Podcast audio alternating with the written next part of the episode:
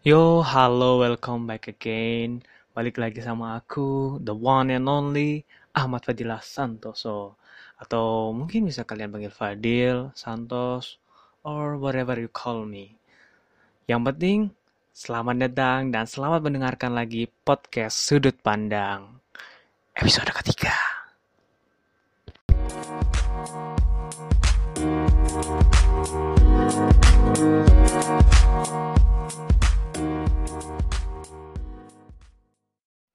Jadi setelah kita kemarin nih bahas soal birokrasi, di episode Sudut Pandang kali ini kita akan bahas mengenai partai politik.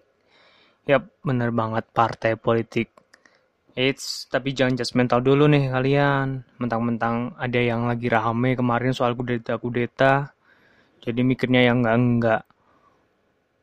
Oke, jangan gitu ya. Nah, sebelumnya nih kita cari tahu sama-sama apa sih partai politik itu menurut UU nomor 2 tahun 2011 tentang perubahan atas UU nomor 2 tahun 2008 tentang partai politik. Mendefinisikan partai politik adalah organisasi yang bersifat nasional dan dibentuk oleh sekelompok warga negara Indonesia secara sukarela atas dasar kesamaan kehendak dan cita-cita untuk memperjuangkan dan membela kepentingan politik anggota, masyarakat, bangsa, dan negara, serta memelihara keutuhan Negara Kesatuan Republik Indonesia berdasarkan Pancasila dan Undang-Undang Dasar Negara Republik Indonesia tahun 1945. Nah, itu definisi dari partai politik itu sendiri ya.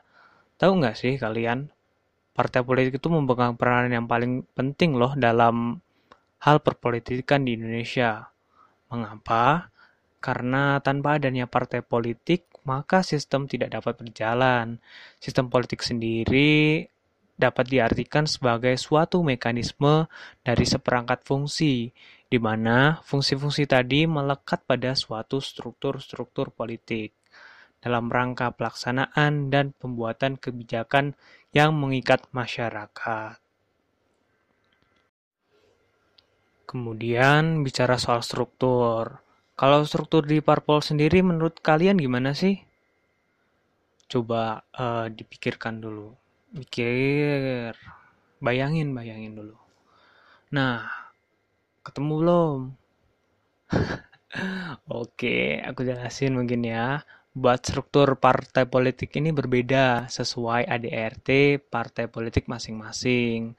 Namun nih secara umum, struktural di partai politik ini bisa kita bukan definisikan ya, bisa kita identifikasikan di mana kepemimpinan tertinggi harian partai politik ini berada di tangan ketua umum. Kemudian, tetapi nih, keputusan strategis ini berada di tangan pimpinan tertinggi partai politik itu sendiri, seperti di Dewan Pembina, Majelis Pertimbangan, Dewan Penasehat, Dewan Kehormatan, maupun Dewan Majelis Syuro. Nah, kita udah dapat 2 insight nih, pengertian udah, strukturnya pun udah. Lalu, fungsi parpol sendiri apa sih? Aku coba tanya kalian nih, menurut kalian fungsi partai politik itu sendiri apa sih? Kekuasaan, apalagi menyampaikan aspirasi masyarakat, bener, apalagi korupsi? Enggak dong, enggak ngawur.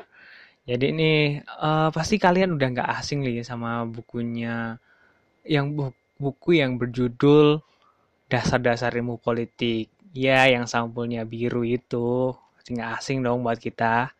Nah, dalam bukunya nih, Prof. Miriam Budiarjo menjelaskan ada beberapa fungsi partai politik, khususnya di negara demokrasi. Ada 4 poin nih yang bisa kita sederhanakan mengenai fungsi parpol itu sendiri. Khususnya ini di negara demokrasi ya.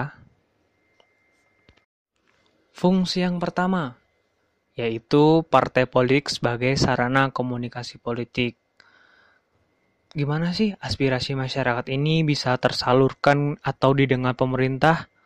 Nah, disinilah fungsi dari partai politik itu sendiri, yaitu Mereka akan menyalurkan aneka ragam pendapat dan aspirasi masyarakat dan mengaturnya sedemikian rupa.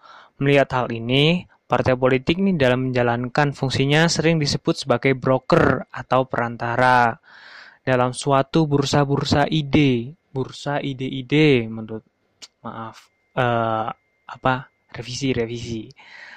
bursa ide-ide atau clearing house of ideas.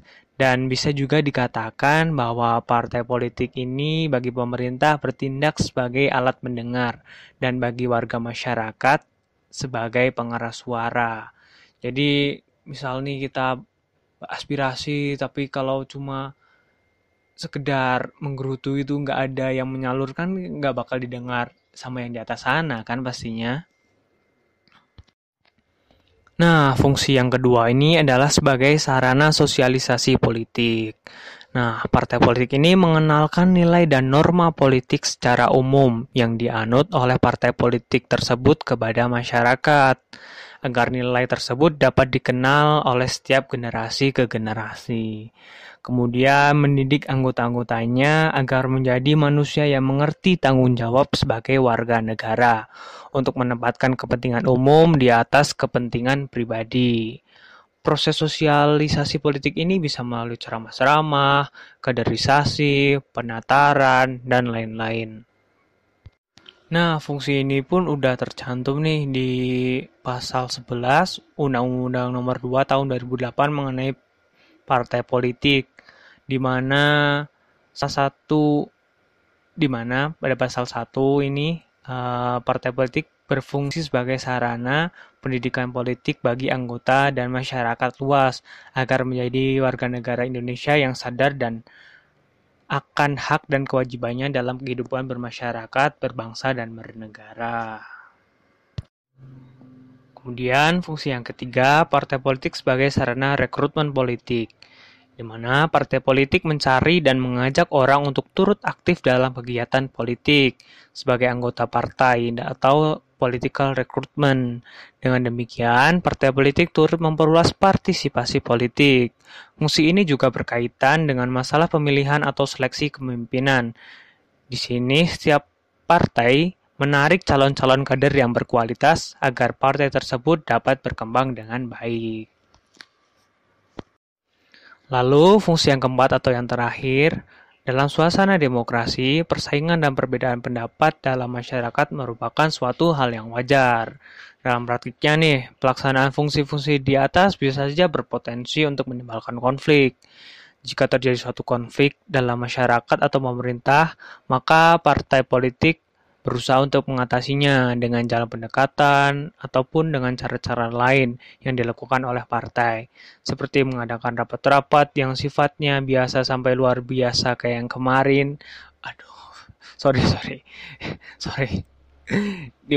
Diungkit lagi dong. Dari rapat-rapat yang sifatnya biasa sampai luar biasa, kemudian dari rapat yang berskala kecil sampai skala besar, ataupun konsolidasi dengan kader-kader partai atau dengan pemerintah. Nah, mungkin cukup sekian ya buat episode kali ini mengenai partai politik. Bisa kita recap ya. Yang kita bahas hari ini mulai dari pengertian partai politik, struktur yang ada di partai politik, dan fungsi-fungsi dari partai politik itu sendiri khususnya di negara demokrasi. Dan terima kasih buat yang sudah mendengarkan. Stay healthy dan sampai jumpa.